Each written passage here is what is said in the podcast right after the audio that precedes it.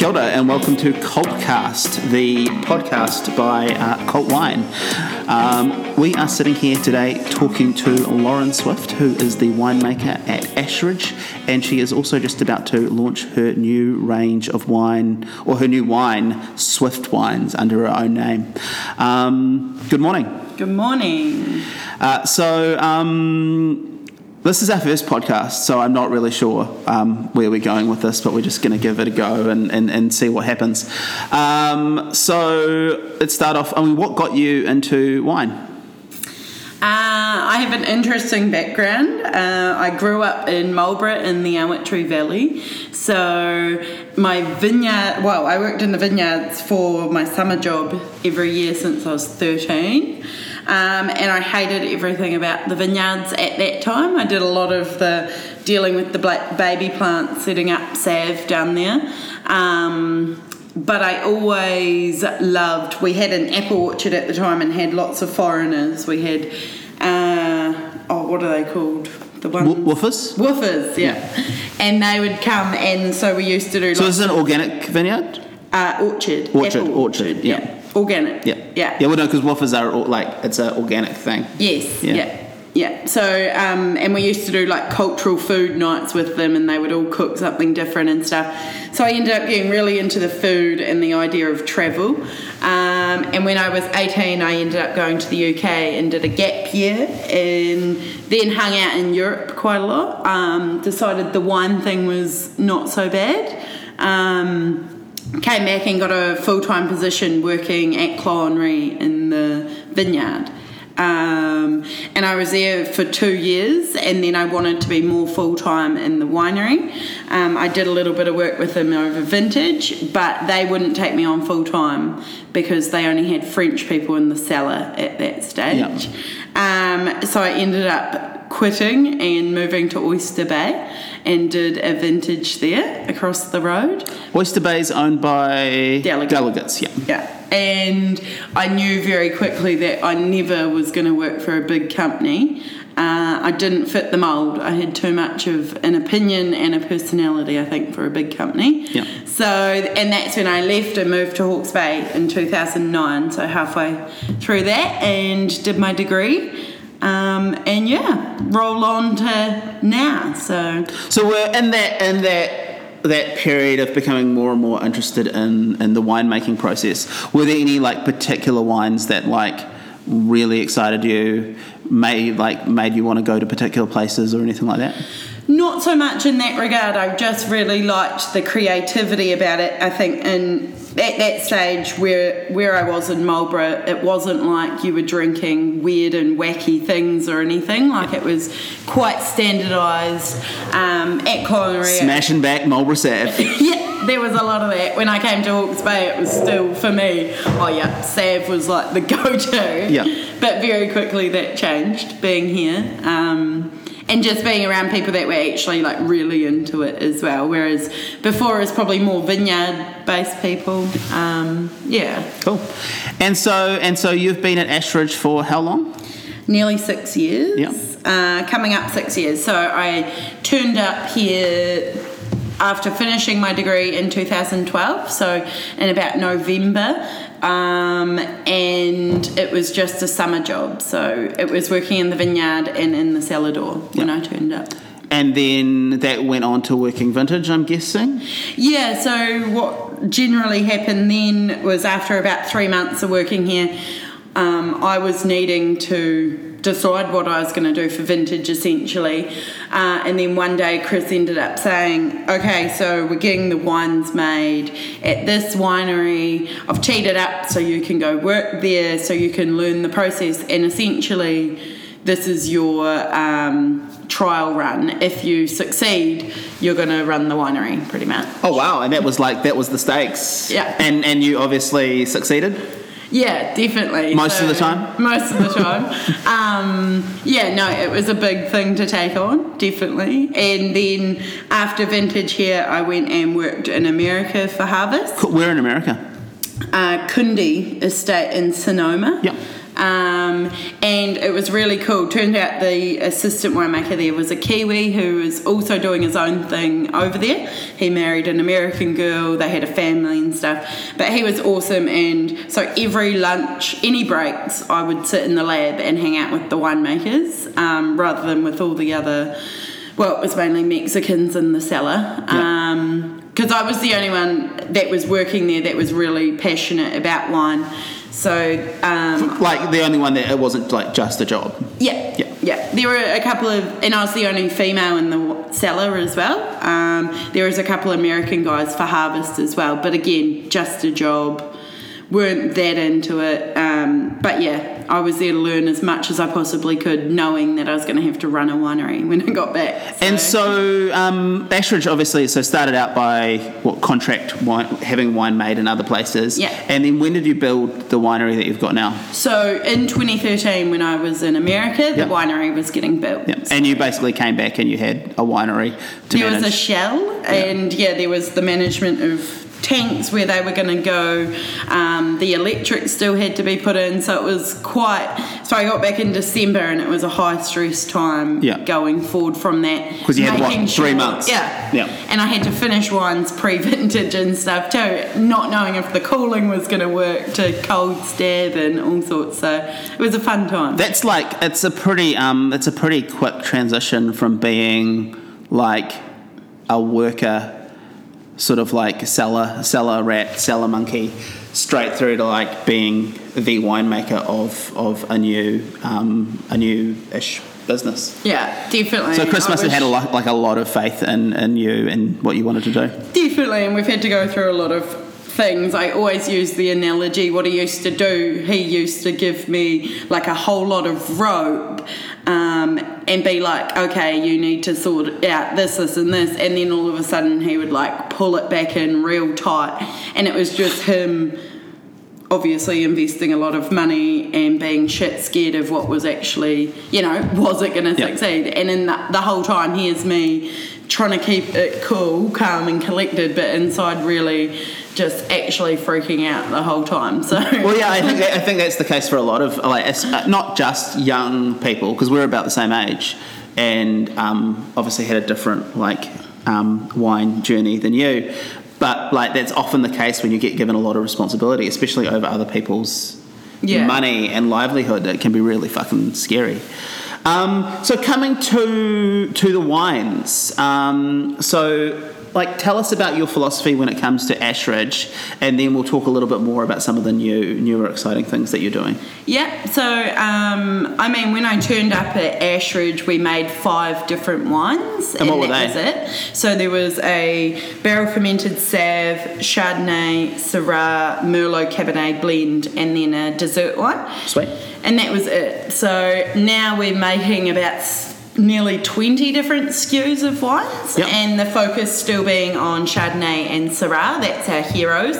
So we make three different tiers. So our tiering structure is um, our estate, which I call it the crack it and drink it range. They're Yep. like good to go, easy drinking styles. Uh, our premium tier, which is our obvious and I also call it the instant gratification tier. Like as soon as you smell it, it's like, oh yeah, yum, that's gonna be good. Um, and then our reserve, which is what we hang our hat on um, in wines, and only the Chardonnay and the Syrah is made in those. And they're like meant to be really expressive of where they're growing um, and age worthy. And talking about where they're growing, we're sitting on what's a part of part of land in Hawke's Bay that's called the Bridge Pa Triangle. Yeah. So what if I'm going out and I mean Syrah's a really good example because like Gimblett Gravel Syrah and Gimblett Gravel Cabernet um, and Merlot are so are so distinctive. Yeah. If I'm like opening a bottle of wine from from the Bridge Pa, what what am I looking for? What's So they're probably a little more elegant in style. So they have some florals and spice. I think is a really big thing that comes through. Um, and for me, they retain a little more acidity. So for ageability, they work a lot better. Um, and also, in, like in European wine shows. Um, the Bridge Pa's style seems to do a lot better as well. Okay, so we're going to go to like a little commercial break for Cult Wine. So um, you are listening to the Cultcast, where we um, talk to winemakers, wine growers, wine slingers, and wine drinkers. Um, Cult Wine's a little online retail store where we specialise in um, in grower wine, lo-fi wine, natural wine, and all sorts of really, really interesting things that you can't find other places. So um, go to cultwine.co.nz and use the code CULTCAST, that's C-U-L-T-C-A-S-T, um, for 10% off your next order. Okay, that was like the, the commercial thing because obviously we're doing this to like get more people interested in wine, but also Yeah. bring bring more people to us. Definitely. Um, So, so, maybe we should talk about the philosophy. yeah, totally. Um, I was just reading a piece that Bob Campbell wrote about um, Andrew Hedley and Framingham this morning, and I thought that it was really good about how he started and what his philosophies were, and I think it's the same. Like, Andrew's a dude, by the way. He's a Oh, really cool I haven't dude. actually Oh, you've never. him. Oh, okay. You, yeah. Yeah. you should because um because he's he's really fun. Yeah, no, I definitely want to. But he talked about like all these little parcels and like trialing different things to see what would work with them. And that's uh, essentially what I've been doing. Every vintage we do. Oh, Chardonnay, there's about Like a little 20 bit more? Yep. Yep. There's about 20 different batches, that, and everything's had something different, but that's across about 60 barrels. And when we actually do our blending, it's per barrel, not per batch. Yeah. So it's highly intensive, but for me, it makes better quality wine. Uh, and it's the same with the Syrah. There's 12 different batches, and we're doing different bits. So we've broken up the vineyard, and going forward, we're going to be picking in those same little plots each year so we can really build and understand what that little bit of the vineyard is doing each time as well. So it's things like that, and then understanding oak and matching the oak to that, and yeah. And you're like after this, you're going to go off and taste some oak.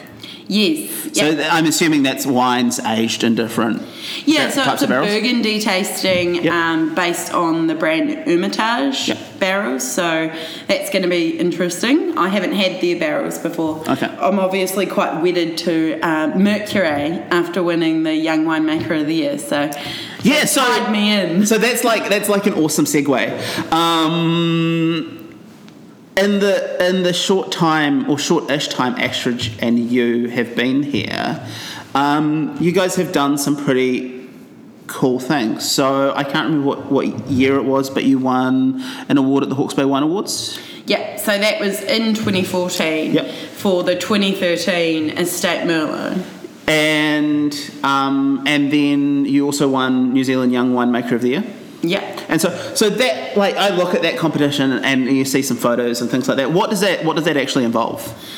Um, so at the there's regional. So uh, these days there's a North Island and a South Island competition, and you have to there's pretty much wine blending, lab analysis, fault finding, general knowledge. You just have to and. Uh, wine options as well, and a lot of emphasis based on speaking. So, um, there's also a speech, and also you have to do a marketing pitch about your wine blend that you've done as well. So, that's pretty much it. Regionals and then nationals, it's a massive step up and it gets a lot more into logistics and labelling rigs for different countries and capex proposals. So it's basically like every element of being a A winemaker. a winemaker for a a, a, a biggish or uh, a, yeah, Yeah. wine business. Yeah, definitely. And so for me, like I always am shocked that I did win it, but because I'm not in that big, I'd never written a capex proposal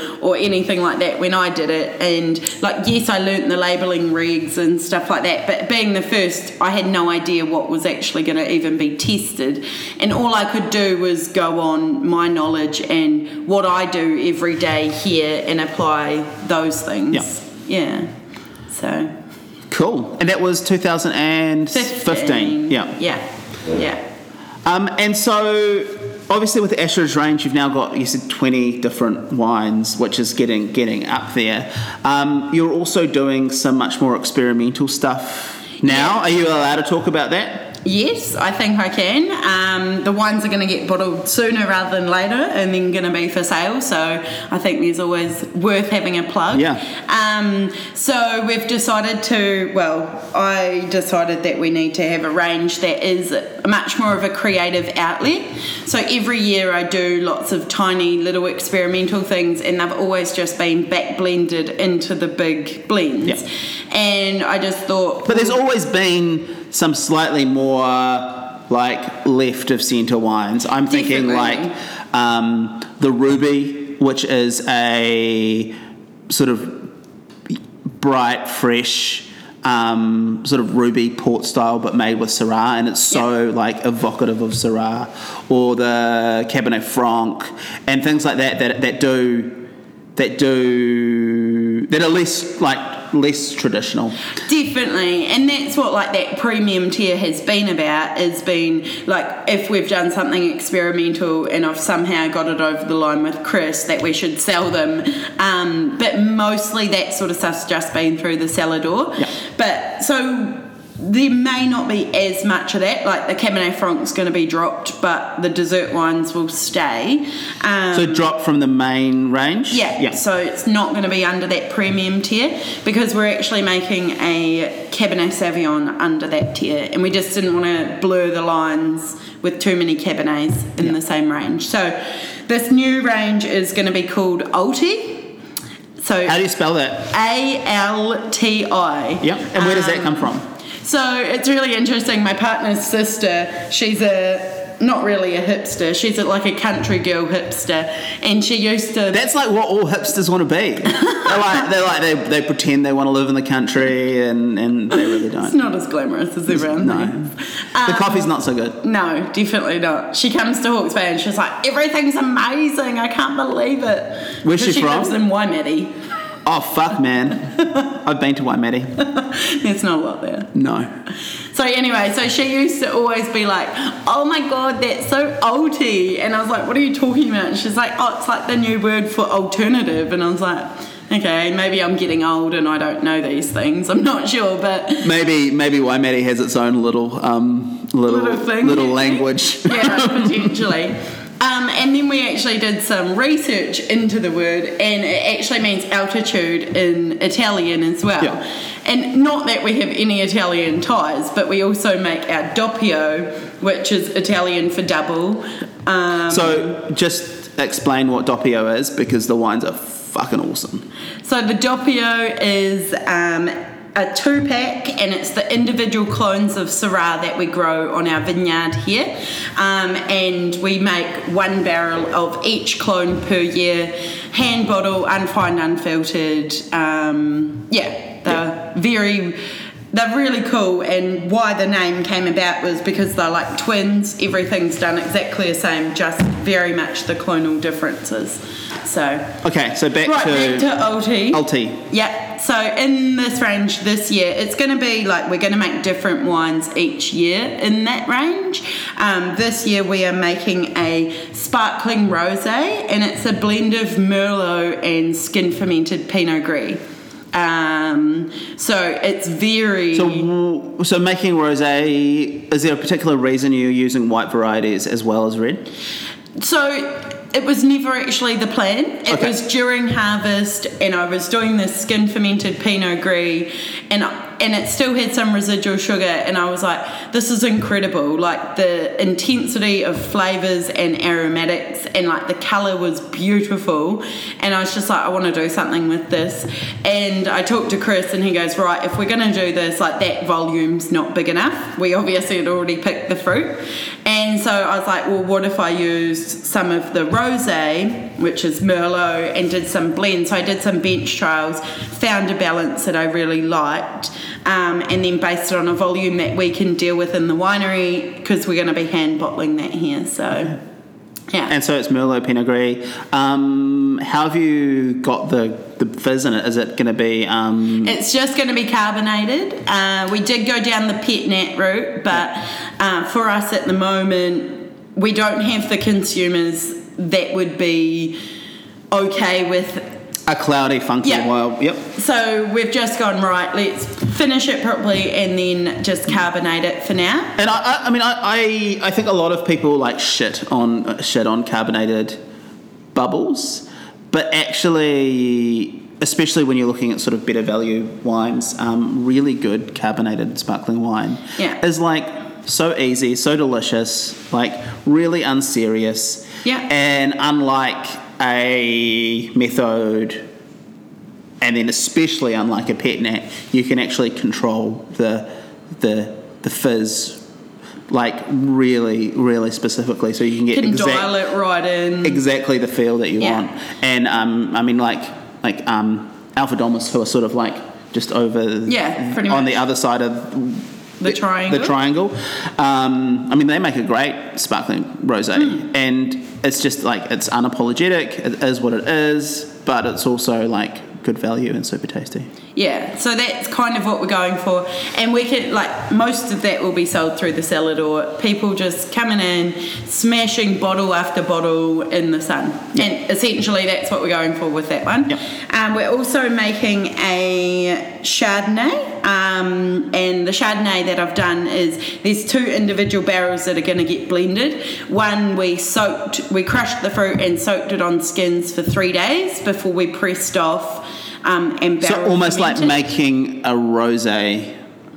But with- with Chardonnay, yeah. Yeah. So like pretty much there's a little bit of phenolics, but it's much more like fruit intensity to the wine.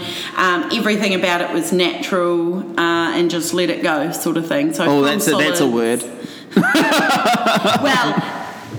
It hadn't. There was no added Yeah, anything. yeah. No, I understand. No, no, no. we are we are seriously not going to get into the. I was going to say, can We're- we not go into We're it? not getting into that conversation. Um, it's it's one for for another day. Yeah. Um, well, we've talked about it multiple yeah, yeah, times. totally. And Um, and I then still don't know. No, I mean, I like I, we sell. Obviously, we sell a lot of natural wine, and um, sometimes I don't even know what what it means half the time, and different people use the term differently. Like we've tried to be really specific about what we mean Yeah. when we use that word. But um, and so that that's so that our customers and people who come and find us know exactly what we mean when we say it. But Yeah. even then, it's, it's really really hard. But yeah, we'll go. And there's a third one in that range. Yes. Um, oh, so the other Chardonnay barrel with that is actually a full skin fermented Chardonnay, um, and they'll be blended together. Yeah, see, this is like this is what I'm seeing a lot more of with with say, especially dare I say, more traditional wine producers like Ash Ridge, because you have like a pretty traditional Yeah. um, front to the world, where. Um, using techniques like skin fermentation, but like instead of making a quote unquote orange or skin fermented wine, you're using some skin ferment to make a more traditional white wine much more interesting and, and delicious and textural and all of those things. Yeah, so we've used it now for a couple of years doing the skin fermented Chardonnay, but this time it's going to be way more the focus. And yeah, so again, it's going to be 50 cases, it's the two barrels, it's tiny Yep. quantities. Um, but it's a bit of fun and to get people out of their comfort zones to try something different. Um, the third one in that range is Cabernet Franc, um, and it is a 100% whole bunch Cab Franc. So, uh, which is when you think about that, you think the tannin's going to be outrageous and over the top. But if anything, it's much more like a Gamay Noir, so much more lighter in style. Sort of almost like what I mean, actually, and there are like there are producers in the Loire who, who grow both Gamay and and Franc, Yeah. but sort of what's happening kind of with the, the new wave of the Loire, where you're making like lighter, fresher herbal. Um, I'm assuming yours won't be quite as dirty as some of those. No, not so dirty. Um, I just had a the Lincoln um, Enology and Vit students here for a visit on Yep. Tuesday. There were 45 of them, and I was like, I'm going to show them things out of the box. So I showed them the Chardonnays, the two barrels, and then I showed them this Cab Franc because I was like, I bet you haven't tried anything like this, like just knowing what it was like when you were at uni and what really what you would see. Um, and everyone, their minds were blowing. They couldn't believe that it was and like that's unsulfured still in the winery, um, and just how we treated it and stuff. It's just extremely aromatic um, and just yum. That's all I can say. It's just delicious. It's juicy. So do you pick that like full ripe, or do you pick that a little bit under ripe to retain some of those like um, leafy herbal? Because Yes. obviously Cabernet Franc's like this chameleon of a variety. Here in Hawke's Bay, you can make actually quite like, in good vintages, quite big, structured, dark, um, extracted wines.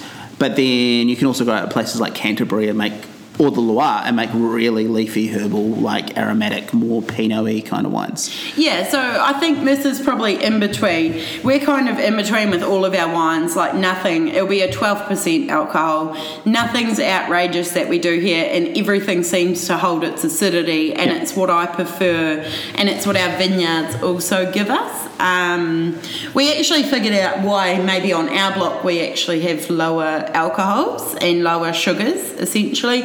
And it, this used to be a peach orchard back in the day, and the copper the elemental copper in the soil is through the roof. And someone asked us not that long ago like oh do you think that you're having issues with ripening? So we always pick on flavour. Um, and then i was like you know what? It could be why we're not hitting some huge highs in sugars but i'm okay with it i like the freshness um, more elegant styles anyway so Okay, and um, sort of to wind up, we're going to bring it through to your wines. So you've got a wine a wine coming under your own name, which is Swift Wines. Yeah. Um, tell us about it. Um, so this is kind of a mashup of things that I've learnt overseas in my vintages and what I really liked. So like life changing moments kind of all mashed in together through the wine. So um, it is a Syrah um, and the fruit is from the Ash Ridge Vineyard, so in Bridge Pa. Um, and I've just done a field blend of the two clones at a percentage that I really like. Um, so the Chave and the mass selection, and then everything's gone in. I've knocked the heads out of my barrels and done a hundred percent whole bunch in the barrels. So uh, you get this. How do you stop wine? Like, this is what I've always wondered about when people knock. What do you do to stop the wine coming out the bunghole? You put a bung in it. Do you like tie the bung to the barrel? No. So Oh, you put it in the other way. I put it in on the. Oh yeah, that makes sense. Yeah, yeah, yeah. So I'm not like this is I'm not a very practical person. So I was like, what about the bunghole? And I just also wanted to say bunghole on, on the podcast. I bet you I got three in. So let's carry on.